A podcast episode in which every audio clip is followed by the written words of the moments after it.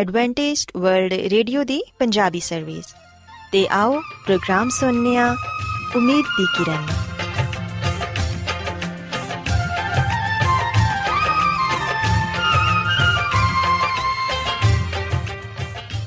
ਸਾਥਿਓ, ਮੈਂ ਤੁਹਾਡੀ ਮੇਜ਼ਬਾਨ ਫਰਾ ਸਲੀਮ, ਪ੍ਰੋਗਰਾਮ ਉਮੀਦ ਦੀ ਕਿਰਨ ਦੇ ਨਾਲ ਤੁਹਾਡੀ ਖidmat 'ਚ ਹਾਜ਼ਰ ਹਾਂ। ਮੇਰੇ ਵੱਲੋਂ ਪ੍ਰੋਗਰਾਮ ਸੁਣਨ ਵਾਲੇ ਸਾਰੇ ਸਾਥੀਆਂ ਨੂੰ ਮੇਰਾ ਪਿਆਰ ਭਰਾ ਸਲਾਮ, ਕਬੂਲ ਹੋਏ। ਸਾਥਿਓ ਉਮੀਦ ਕਰਨੀਆ ਕਿ ਤੁਸੀਂ ਸਾਰੇ ਖੁਦਾ ਤਾਲਾ ਦੇ ਫਜ਼ਲੋ ਕਰਮ ਨਾਲ ਖੈਰੀਅਤ ਨਾਲ ਤੇ ਸਾਡੀ ਇਹ ਦੁਆ ਹੈ ਕਿ ਤੁਸੀਂ ਸਦਾ ਖੁਸ਼ ਰਹੋ ਸਲਾਮਤ ਰਹੋ ਤੇ ਖੁਦਾ ਤਾਲਾ ਤੁਹਾਨੂੰ ਆਪਣੀਆਂ ਬਹੁਤ ਸਾਰੀਆਂ ਬਰਕਤਾਂ ਨਾਲ ਨਵਾਜ਼ਣ ਸਾਥਿਓ ਇਸ ਤੋਂ ਪਹਿਲਾਂ ਕਿ ਅੱਜ ਦੇ ਪ੍ਰੋਗਰਾਮ ਨੂੰ ਸ਼ੁਰੂ ਕੀਤਾ ਜਾਏ ਮੈਂ ਚਾਹਾਂਗੀ ਕਿ ਸਭ ਤੋਂ ਪਹਿਲੇ ਤੁਸੀਂ ਪ੍ਰੋਗਰਾਮ ਦੀ ਤਫਸੀਲ ਸੁਣ ਲਵੋ ਤੇ ਅੱਜ ਦੇ ਪ੍ਰੋਗਰਾਮ ਦੀ ਤਫਸੀਲ ਕੁਝ ਇਸ ਤਰ੍ਹਾਂ ਹੈ ਕਿ ਪ੍ਰੋਗਰਾਮ ਦਾ ਆਗਾਜ਼ ਇੱਕ ਗੀਤ ਨਾਲ ਹੋਏਗਾ ਤੇ ਗੀਤ ਦੇ ਬਾਅਦ ਸਿਹਤ ਦਾ ਪ੍ਰੋਗਰਾਮ ਤੰਦਰੁਸਤੀ ਹਜ਼ਾਰ ਨਿਮਤ ਤੁਹਾਡੀ ਖidmat 'ਚ ਪੇਸ਼ ਕੀਤਾ ਜਾਏਗਾ ਤੇ ਸਿਹਤ ਦੇ ਹਵਾਲੇ ਤੋਂ ਤੁਹਾਨੂੰ ਮਫੀਦ مشਵਰੇ ਦਿੱਤੇ ਜਾਣਗੇ, ਜਿਨ੍ਹਾਂ ਤੇ ਅਮਲ ਕਰਕੇ ਤੁਸੀਂ ਨਾ ਸਿਰਫ ਆਪਣੀ ਬਲਕਿ ਆਪਣੇ ਖਾਨਦਾਨ ਦੀ ਸਿਹਤ ਦਾ ਵੀ ਖਿਆਲ ਰੱਖ ਸਕਦੇ ਹੋ। ਤੇ ਸਾਥੀਓ, ਪ੍ਰੋਗਰਾਮ ਦੇ ਆਖਿਰ 'ਚ ਖੁਦਾ ਦੇ ਖਾਦਮ ਅਜ਼ਮਤ ਇਮਨੁਅਲ ਖੁਦਾਵੰਦ ਦੇ ਅਲਾਹੀ ਪਾਕਲਾਮ ਚੋਂ ਪੈਗਾਮ ਪੇਸ਼ ਕਰਨਗੇ। ਉਮੀਦ ਕਰਨੀਆ ਕਿ ਅੱਜ ਦੇ ਪੈਗਾਮ ਦੇ ਜ਼ਰੀਏ ਯਕੀਨਨ ਤੁਸੀਂ ਖੁਦਾਵੰਦ ਕੋਲੋਂ ਬਰਕਤ ਪਾਓਗੇ ਸੋ ਆਓ ਸਾਥੀਓ ਪ੍ਰੋਗਰਾਮ ਦਾ ਆਗਾਜ਼ ਇਸ ਰੂਹਾਨੀ ਗੀਤ ਨਾਲ ਕਰਨੇ ਆ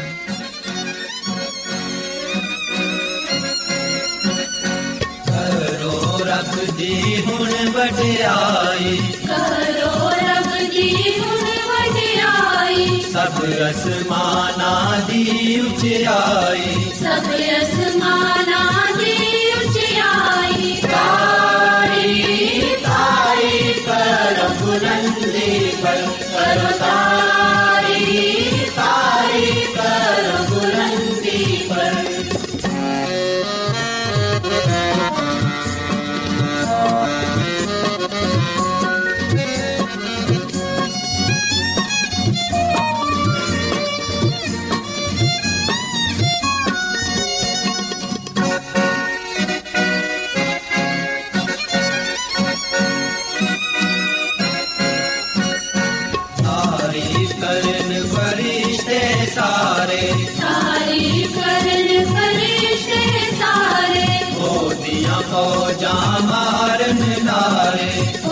minha boy.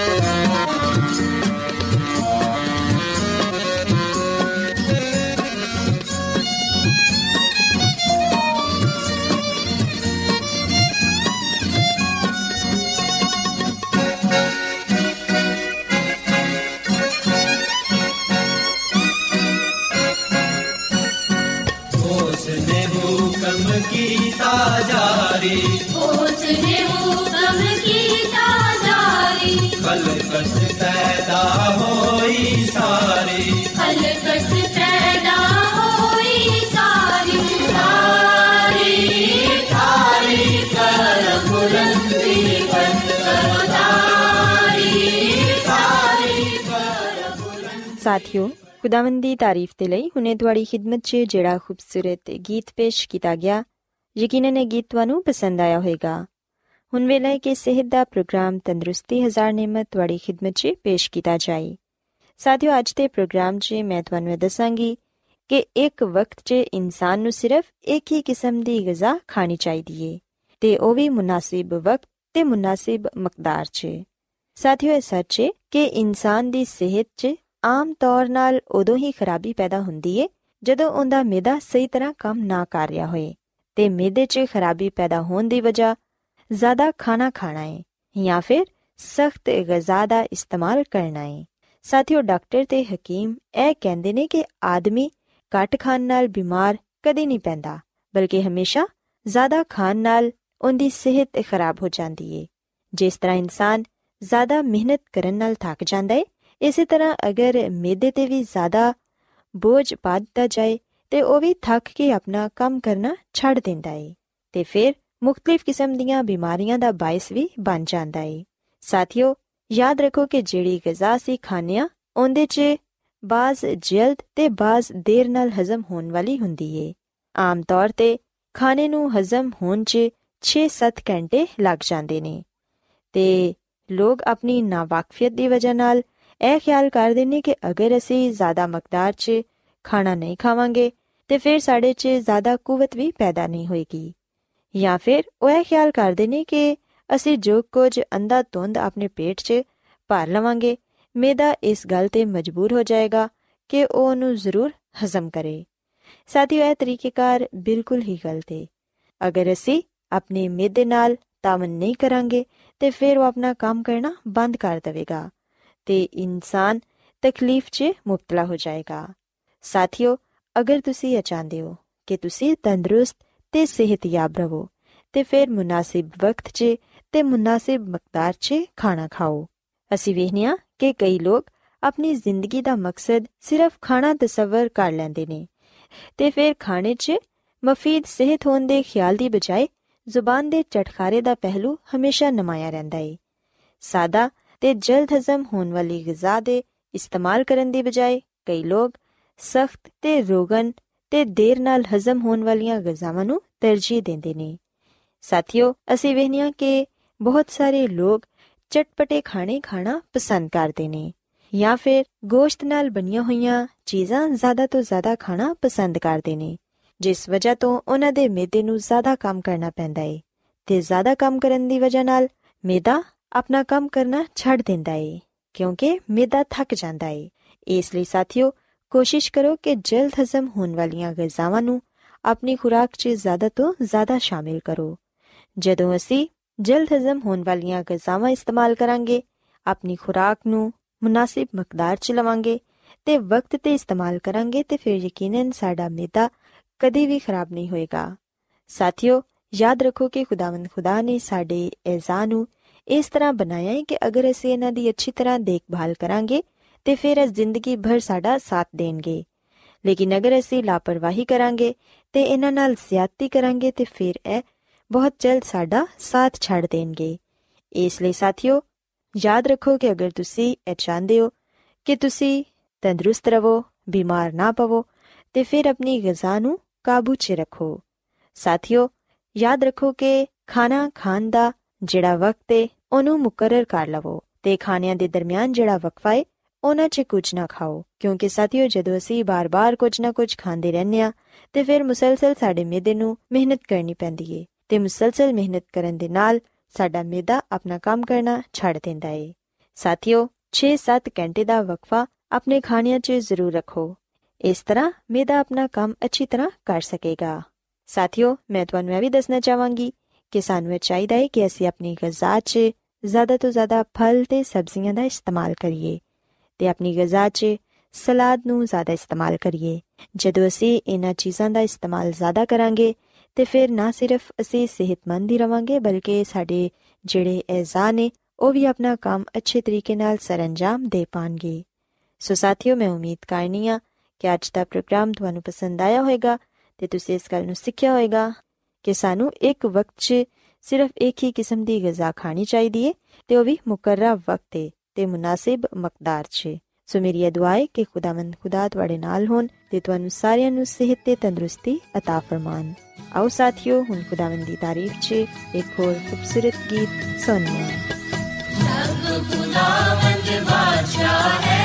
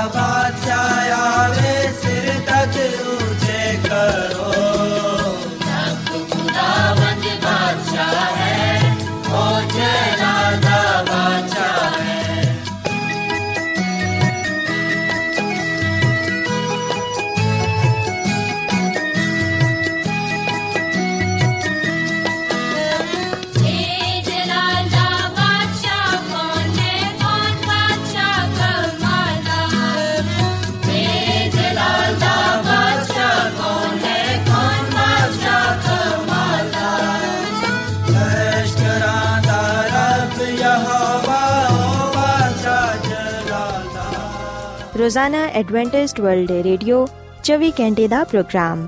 ਜਨੂਬੀ ਏਸ਼ੀਆ ਦੇ ਲਈ ਪੰਜਾਬੀ ਉਰਦੂ ਅੰਗਰੇਜ਼ੀ ਸਿੰਧੀ ਤੇ ਦੂਜੀਆਂ ਬਹੁਤ ਸਾਰੀਆਂ ਜ਼ੁਬਾਨਾਂ ਵਿੱਚ ਨਸ਼ਰ ਕਰਦਾ ਹੈ ਸਿਹਤ ਮਤਵਾਜ਼ਨ ਖੁਰਾਕ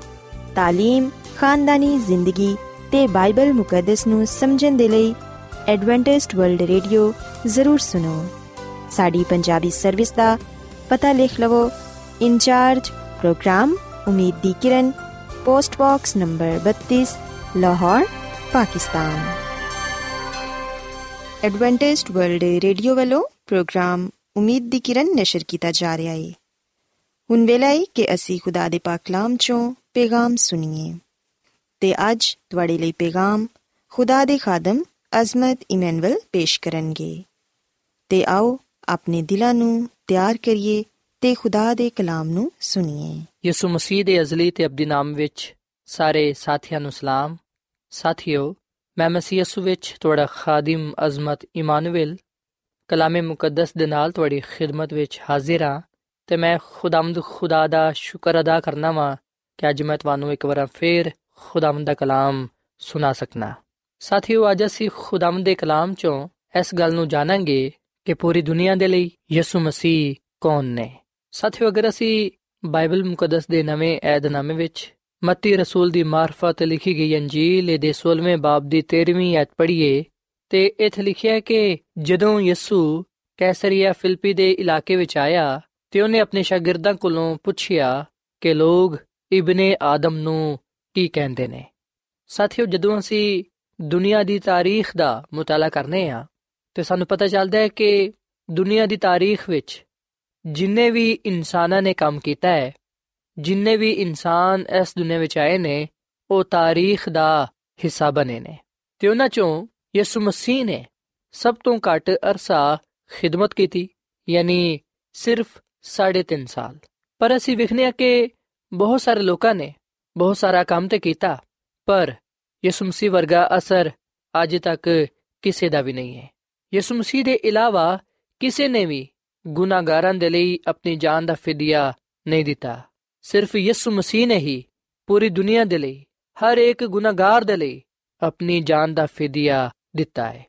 ਯਿਸੂ ਮਸੀਹ ਦੇ ਇਲਾਵਾ ਕਿਸੇ ਨੇ ਵੀ ਆ ਗੱਲ ਨਹੀਂ ਕਹੀ ਕਿ ਰਾਹ ਹਕ ਤੇ ਜ਼ਿੰਦਗੀ ਮੈਂ ਵਾਂ ਸਾਥੀਓ ਯਿਸੂ ਮਸੀਹ ਦਾ ਪੈਗਾਮ ਕਿਸੇ ਰੰਗ ਨਸਲ ਜਾਂ ਕੌਮ ਦੇ ਲਈ ਨਹੀਂ ਸੀ ਬਲਕਿ ਯਿਸੂ ਮਸੀਹ ਦਾ ਪੈਗਾਮ ਪੂਰੀ ਦੁਨੀਆ ਦੇ ਲਈ ਦੁਨੀਆ ਦੇ ਹਰ ਇੱਕ ਇਨਸਾਨ ਦੇ ਲਈ ਹੈ ਖੁਦਾ ਦੀ ਖਾਦਮਾ ਮਿਸਿਸ ਜ਼ੈਲਨ ਜੀ ਵਾਈਟ, ਆ ਫਰਮਾਂਦੀ ਹੈ ਕਿ ਸਾਨੂੰ ਬਾਈਬਲ ਮੁਕੱਦਸ ਤੋਂ ਤਲਾਸ਼ ਕਰਨ ਦੀ ਜ਼ਰੂਰਤ ਹੈ ਕਿਉਂਕਿ ਬਾਈਬਲ ਮੁਕੱਦਸ ਯਿਸੂ ਮਸੀਹ ਦੇ ਮੁਤਲਕ ਸਾਨੂੰ ਦੱਸਦੀ ਹੈ ਜਦੋਂ ਅਸੀਂ ਬਾਈਬਲ ਮੁਕੱਦਸ ਪੜ੍ਹਨੇ ਆ, ਉਸ ਵੇਲੇ ਸਾਨੂੰ ਪਤਾ ਚੱਲਦਾ ਹੈ ਕਿ ਯਿਸੂ ਮਸੀਹ ਦਾ ਕੋਈ ਸਾਨੀ ਨਹੀਂ ਹੈ ਯਾਨੀ ਕਿ ਯਿਸੂ ਮਸੀਹ ਵਰਗਾ ਕੋਈ ਨਹੀਂ ਹੈ ਬਾਈਬਲ ਮੁਕੱਦਸ ਨੂੰ ਪੜ੍ਹਨ ਨਾਲ ਅਸੀਂ ਸਲੀਬ ਤੇ ਮਸਲੂਬ ਹੋਣ ਵਾਲੇ ਯਿਸੂ ਮਸੀਹ ਦੀ ਤਰਫ ਮਾਇਲ ਹੋ ਜਾਣੇ ਆ ਤੇ ਪੂਰੀ ਦੁਨੀਆ ਦੇ ਲੋਕਾਂ ਨੂੰ ਉਹਦੇ ਬਾਰੇ ਦੱਸਨੇ ਆ। ਉਹਦਾ ਰਸਤਾ ਸ਼ਾਦਮਾਨੀ ਤੇ ਇਤਮਾਨਾਨ ਦੇਣ ਵਾਲਾ ਹੈ। ਸੋ ਸਾਥੀਓ ਗੱਲ ਸੱਚ ਹੈ ਕਿ ਜਿੰਨਾ ਜ਼ਿਆਦਾ ਅਸੀਂ ਯਿਸੂ ਮਸੀਹ ਦੇ ਬਾਰੇ ਜਾਣਾਂਗੇ ਉਨਾ ਹੀ ਜ਼ਿਆਦਾ ਅਸੀਂ ਖੁਦਾ ਦੀ ਕੁਰਬਤ ਵਿੱਚ ਆ ਜਾਵਾਂਗੇ। ਸੋ ਅਗਰ ਅਸੀਂ ਚਾਹਨੇ ਆ ਕਿ ਲੋਕਾਂ ਨੂੰ ਅਬਦੀ ਖੁਸ਼ਖਬਰੀ ਦਾ ਪੈਗਾਮ ਦਈਏ, ਤੇ ਫਿਰ ਅਸੀਂ ਸਭ ਤੋਂ ਪਹਿਲਾਂ ਯਿਸੂ ਮਸੀਹ ਨੂੰ ਜਾਣੀਏ ਕਿ ਬਾਈਬਲ ਮੁਕੱਦਸ ਉਹਦੇ ਬਾਰੇ ਸਾਨੂੰ ਕੀ ਕੁਝ ਦੱਸਦੀ ਹੈ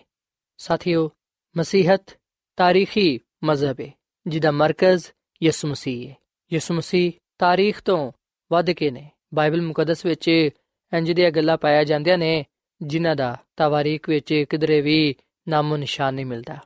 ਸਾਥੀਓ ਦੁਨੀਆ ਦੀ ਤਾਰੀਖ ਸਾਨੂੰ ਨਿਜਾਤ ਨਹੀਂ ਦੇ ਸਕਦੀ ਜਿਸ ਤਰ੍ਹਾਂ ਯਿਸੂ ਮਸੀਹ ਦੀ ਮੌਤ ਸਾਨੂੰ ਨਿਜਾਤ ਦੇ ਸਕਦੀ ਹੈ ਸੋ ਅੱਜ ਵੀ ਬਹੁਤ ਸਾਰੇ ਲੋਕ ਇਸ ਦੁਨੀਆ ਵਿੱਚ ਪਾਏ ਜਾਂਦੇ ਨੇ ਜਿਹੜੇ ਕਿ ਯਿਸੂ ਮਸੀਹ ਦੇ ਮੁਤਲਕ ਜਾਨਣਾ ਚਾਹੁੰਦੇ ਨੇ ਕਿ ਉਹ ਕੌਣ ਹੈ ਉਹ ਦੁਨੀਆ ਦੇ ਲਈ ਕੀ ਕੁਝ? ਹੈ ਸਾਥੀਓ, ਯਿਸੂ ਮਸੀਹ ਨੇ ਆਪਣੇ ਸ਼ਾਗਿਰਦਾਂ ਕੋਲੋਂ ਆ ਪੁੱਛਿਆ ਕਿ ਲੋਕ ਇਬਨ ਆਦਮ ਨੂੰ, ਯਾਨੀ ਕਿ ਮੇਰੇ ਬਾਰੇ ਕੀ ਕਹਿੰਦੇ ਨੇ? ਸਾਥੀਓ, ਯਿਸੂ ਮਸੀਹ ਦੀ ਇਬਤਦਾਈ ਮੁਨਾਦੀ ਦੇ ਦੌਰਾਨ ਹੀ ਲੋਕਾਂ ਵਿੱਚ ਯਿਸੂ ਮਸੀਹ ਦੇ ਮੁਤਲਕ ਬਹਿਸੋ ਤਕਰਾਰ ਸ਼ੁਰੂ ਹੋ ਗਈ ਸੀ। ਤੇ ਆ ਕਿੰਨੀ ਹੀ ਦਿਲਚਸਪ ਗੱਲ ਹੈ ਕਿ ਅੱਜ ਵੀ ਆਹੀ ਬਹਿਸੋ ਤਕਰਾਰ ਜਾਰੀ ਹੈ ਲੋਕ ਯਿਸੂ ਮਸੀਹ ਦੇ ਬਾਰੇ ਮੁxtਲਿਫ ਖਿਆਲਾਤ ਰੱਖਦੇ ਨੇ।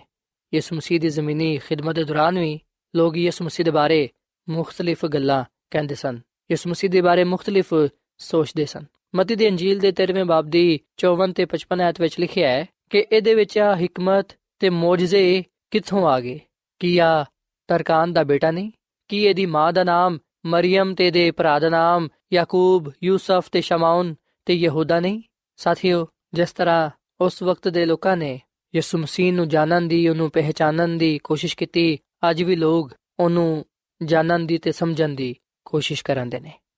ਯਿਸੂ ਮਸੀਹ ਦੇ گاؤں ਦੇ ਲੋਕਾਂ ਨੇ ਆ ਸਵਾਲ ਉਠਾਇਆ, ਜਿਹੜਾ ਕਿ ਉਹਦੀ ਮੁਨਾਦੀ ਦੇ ਦੌਰਾਨ ਬਾਰ-ਬਾਰ ਦੁਹਰਾਇਆ ਗਿਆ। ਮਤੀ ਦੀ ਅੰਜੀਲ ਦੇ 13ਵੇਂ ਬਾਬ ਦੀ 54 ਆਇਤ ਜਿਵੇਂ ਕਿ ਸਾ ਪੜੀ ਇਸ ਵਿਖਨੇ ਕਿ ਜਦੋਂ ਯਿਸੂ ਮਸੀਹ ਆਪਣੀ ਮੌਤ ਤੋਂ 6 ਮਹੀਨੇ ਪਹਿਲੋਂ ਆਪਣੇ ਸ਼ਾਗਿਰਦਾਂ ਦੇ ਨਾਲ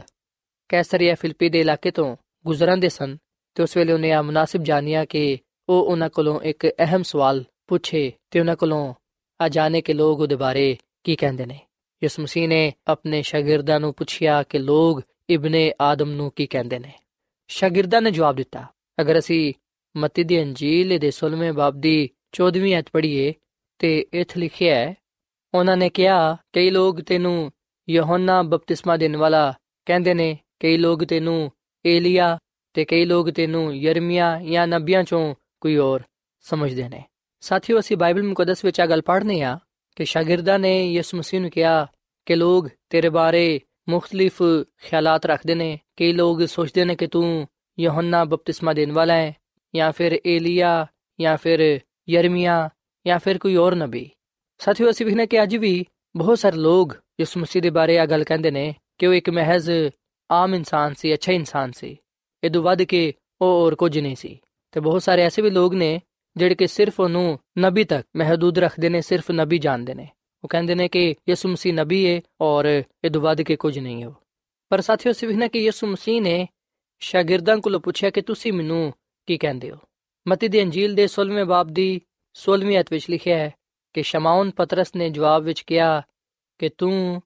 ਜ਼ਿੰਦਾ ਖੁਦਾ ਦਾ ਬੇਟਾ ਮਸੀਹ ਹੈ ਸਾਥੀਓ ਆ ਅਲਫਾਜ਼ ਜਿਹੜੇ ਸ਼ਮਾਉਨ ਪਤਰਸ ਨੇ ਕਹੇ ਆ ਉਹਦੇ ਦਿਲ ਤੋਂ ਨਿਕਲੇ ਸਨ। ਉਹਨੇ ਸੱਚੀ ਗਵਾਹੀ ਦਿੱਤੀ। ਉਹਨੇ ਯਿਸੂ ਮਸੀਹ ਨੂੰ ਜਾਣਿਆ ਪਹਿਚਾਨਿਆ ਤੇ ਇਸ ਗੱਲ ਦਾ ਇਕਰਾਰ ਕੀਤਾ ਕਿ ਯਿਸੂ ਖੁਦਾ ਦਾ ਬੇਟਾ ਮਸੀਹ ਹੈ ਤੇ ਯਿਸੂ ਮਸੀਹ ਨੇ ਵੀ ਸ਼ਮਾਉਨ ਪਤਰਸ ਨੂੰ ਜਵਾਬ ਵਿੱਚ ਕਿਹਾ ਕਿ ਤੂੰ ਮੁਬਾਰਕ ਹੈ ਕਿਉਂਕਿ ਆ ਗੱਲ ਗੋਸ਼ਤ ਤੇ ਖੂਨ ਨੇ ਨਹੀਂ, ਬਲਕਿ ਮੇਰੇ ਬਾਪ ਨੇ ਜਿਹੜਾ ਆਸਮਾਨ ਤੇ ਵੇ, ਤੇਰੇ ਤੇ ਜ਼ਾਹਿਰ ਕੀਤੀ ਹੈ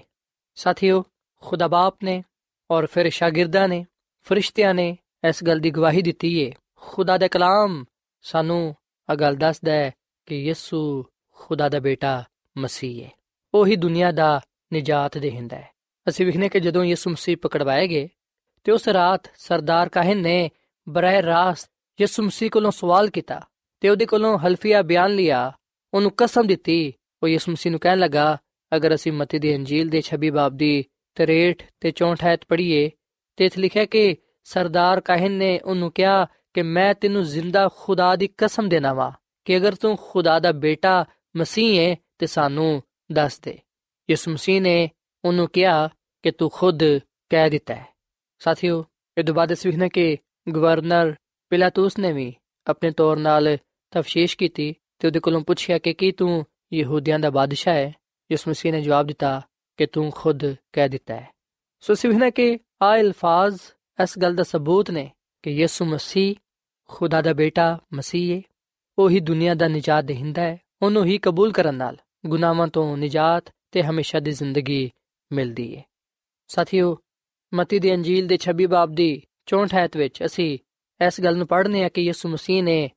ਸਰਦਾਰ ਕਾਹਨ ਦੇ ਮਹਿਲ ਵਿੱਚ ਆ ਗੱਲ ਕਹੀ ਕਿ ਤੁਸੀਂ ਇਬਨੇ ਆਦਮ ਨੂੰ ਕਾਦਰੇ ਮੁਤਲਕ ਦੇ ਸੱਜੇ ਹੱਥ ਦੀ ਤਰਫ ਬੈਠੇ ਹੋਏ ਵੇਖੋਗੇ ਤੇ ਆਸਮਾਨ ਤੋਂ ਬਦਲਾਂ ਤੇ ਆਂਦੇ ਵੇਖੋਗੇ। ਸੋ ਸਾਥੀਓ, ਖੁਦਾਵੰਦ ਦੇ ਕਲਾਮ ਚੋਂ ਸਾਨੂੰ ਪਤਾ ਚੱਲਦਾ ਹੈ ਕਿ ਯਿਸੂ ਮਸੀਹ ਇਨਸਾਨੀ ਰੂਪ ਵਿੱਚ ਖੁਦਾ ਦਾ ਬੇਟਾ ਸੀ। ਇਸ ਲਈ ਉਹਨੇ ਆਦਾਵਾ ਦਿੱਤੀ ਕਿ, ਐ ਮਿਹਨਤ ਉਠਾਣ ਵਾਲਿਓ ਤੇ ਬੋਝ ਦੇ ਦਬੇ ਹੋਏ ਲੋਕੋ, ਸਾਰੇ ਮੇਰੇ ਕੋਲ ਆਓ, ਮੈਂ ਤੁਹਾਨੂੰ ਆਰਾਮ ਦਵਾਂਗਾ। ਸਾਥੀਓ, ਸ਼ਾਇਦ ਇਨਸਾਨੀ ਅਕਲ ਅਲਾਹੀ ਰਾਜ਼ ਨੂੰ ਸਮਝ ਨਹੀਂ ਸਕਦੀ। ਇਨਸਾਨੀ ਅਕਲ ਜਿਹੜੀ ਕਿ ਮਹਦੂਦ ਹੈ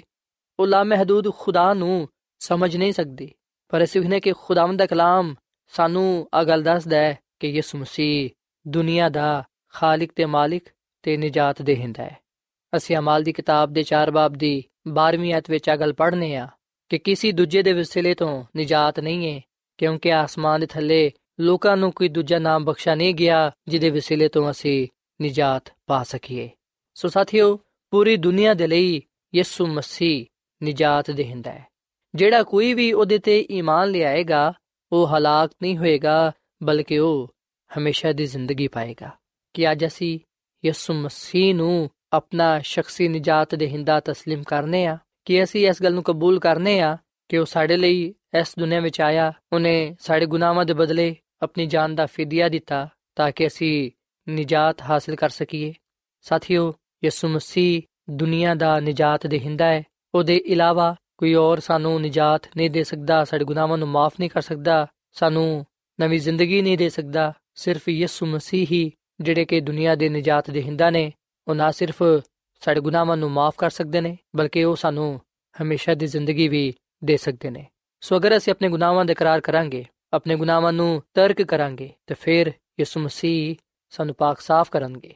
ਸਾਡੇ ਗੁਨਾਹਾਂ ਨੂੰ ਬਖਸ਼ ਦੇਣਗੇ ਤੇ ਸਾਨੂੰ ਹਮੇਸ਼ਾ ਦੀ ਜ਼ਿੰਦਗੀ عطا ਫਰਮਾਣਗੇ ਤਾਂ ਕਿ ਅਸੀਂ ਆਪਣੇ ਆਪ ਨੂੰ ਉਹਦੇ ਜਲਾਲ ਦੇ ਲਈ ਇਸਤੇਮਾਲ ਕਰ ਸਕੀਏ।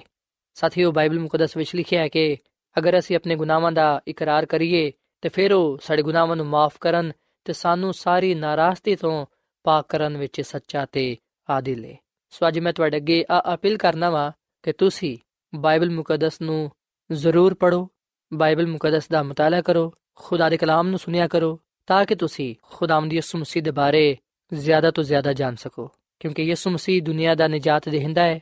ਯਿਸੂ ਖੁਦਾ ਦਾ ਬੇਟਾ ਮਸੀਹ ਹੈ ਜਿਹੜਾ ਕੋਈ ਵੀ ਉਹਦੇ ਤੇ ਈਮਾਨ ਲਿਆਏਗਾ ਉਹ ਆਪਣੇ ਗੁਨਾਹਾਂ ਤੋਂ ਮਾਫੀ ਪਾਏਗਾ ਤੇ ਹਮੇਸ਼ਾ ਦੀ ਜ਼ਿੰਦਗੀ ਹਾਸਲ ਕਰੇਗਾ ਸੋ ਮੇਰਾ ਈਮਾਨ ਹੈ ਕਿ ਜਦੋਂ ਤੁਸੀਂ ਯਿਸੂ ਮਸੀਹ ਨੂੰ ਆਪਣਾ ਸ਼ਖਸੀ ਨਜਾਤ ਦੇਹਿੰਦਾ تسلیم ਕਰੋਗੇ ਤੁਸੀਂ ਆਪਣੀਆਂ ਜ਼ਿੰਦਗੀਆਂ ਵਿੱਚ ਤਬਦੀਲੀ ਮਹਿਸੂਸ ਕਰੋਗੇ ਹਕੀਕੀ ਇਤਮਾਨਾਨ ਤੇ ਖੁਸ਼ੀ ਪਾਓਗੇ ਤੇ ਯਿਸੂ ਮਸੀਹ ਕੋਲੋਂ ਅਬਦੀ ਜ਼ਿੰਦਗੀ ਹਾਸਲ ਕਰਦੇ ਹੋਇਆਂ ਉਸ ਬਾਦਸ਼ਾਹਤ ਵਿੱਚ ਵੀ ਜਾ ਸਕੋਗੇ ਜਿਹੜੀ ਖੁਦਾਵੰਦ ਨੇ ਆਪਣੇ ਲੋਕਾਂ ਦੇ ਲਈ ਤਿਆਰ ਕੀਤੀ ਹੈ ਸੋ ਆਓ ਸਾਥੀਓ, ਅਸੀਂ ਅੱਜ ਆਪਣਾ ਆਪ ਯਿਸੂ ਮਸੀਹ ਨੂੰ ਦਈਏ, ਉਹਨੂੰ ਆਪਣਾ ਨਜਾਤ ਦੇਹਿੰਦਾ ਕਬੂਲ ਕਰੀਏ, ਤਾਂ ਕਿ ਅਸੀਂ ਗੁਨਾਹ ਦੀ ਸਜ਼ਾ ਤੋਂ ਬਚ ਕੇ ਹਮੇਸ਼ਾ ਦੀ ਜ਼ਿੰਦਗੀ ਨੂੰ ਪਾ ਸਕੀਏ। ਆਓ ਅਸੀਂ ਆਖਰ ਵਿੱਚ ਖੁਦਾਵੰਦ ਦੇ ਹਜ਼ੂਰ ਦੁਆ ਕਰਾਂਗੇ। ਮੈਂ ਤੁਹਾਨੂੰ ਵੀ ਦਾਵਤ ਦੇਣਾ ਵਾਂ ਕਿ ਤੁਸੀਂ ਵੀ ਮੇਰੇ ਨਾਲ ਮਿਲ ਕੇ ਦੁਆ ਕਰ ਸਕਦੇ ਹੋ,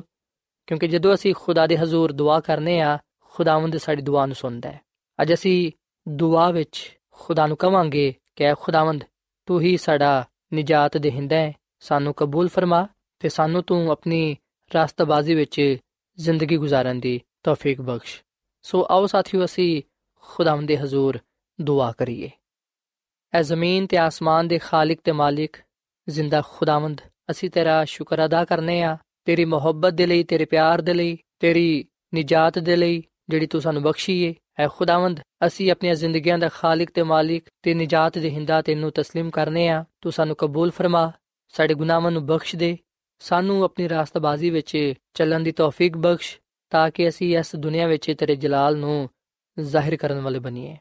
ਐ ਖੁਦਾਵੰਦ ਜਿਨ੍ਹਾਂ ਲੋਕਾਂ ਨੇ ਤੇਰੇ ਕਲਾਮ ਨੂੰ ਸੁਨਿਆ ਹੈ ਇਹਨਾਂ ਨੂੰ ਤੂੰ ਬੜੀ ਬਰਕਤ ਦੇ ਅੱਜ ਅਸਾਂ ਤੇਰੇ ਕਲਾਮ ਚੋਂ ਇਸ ਗੱਲ ਨੂੰ ਜਾਣੀਏ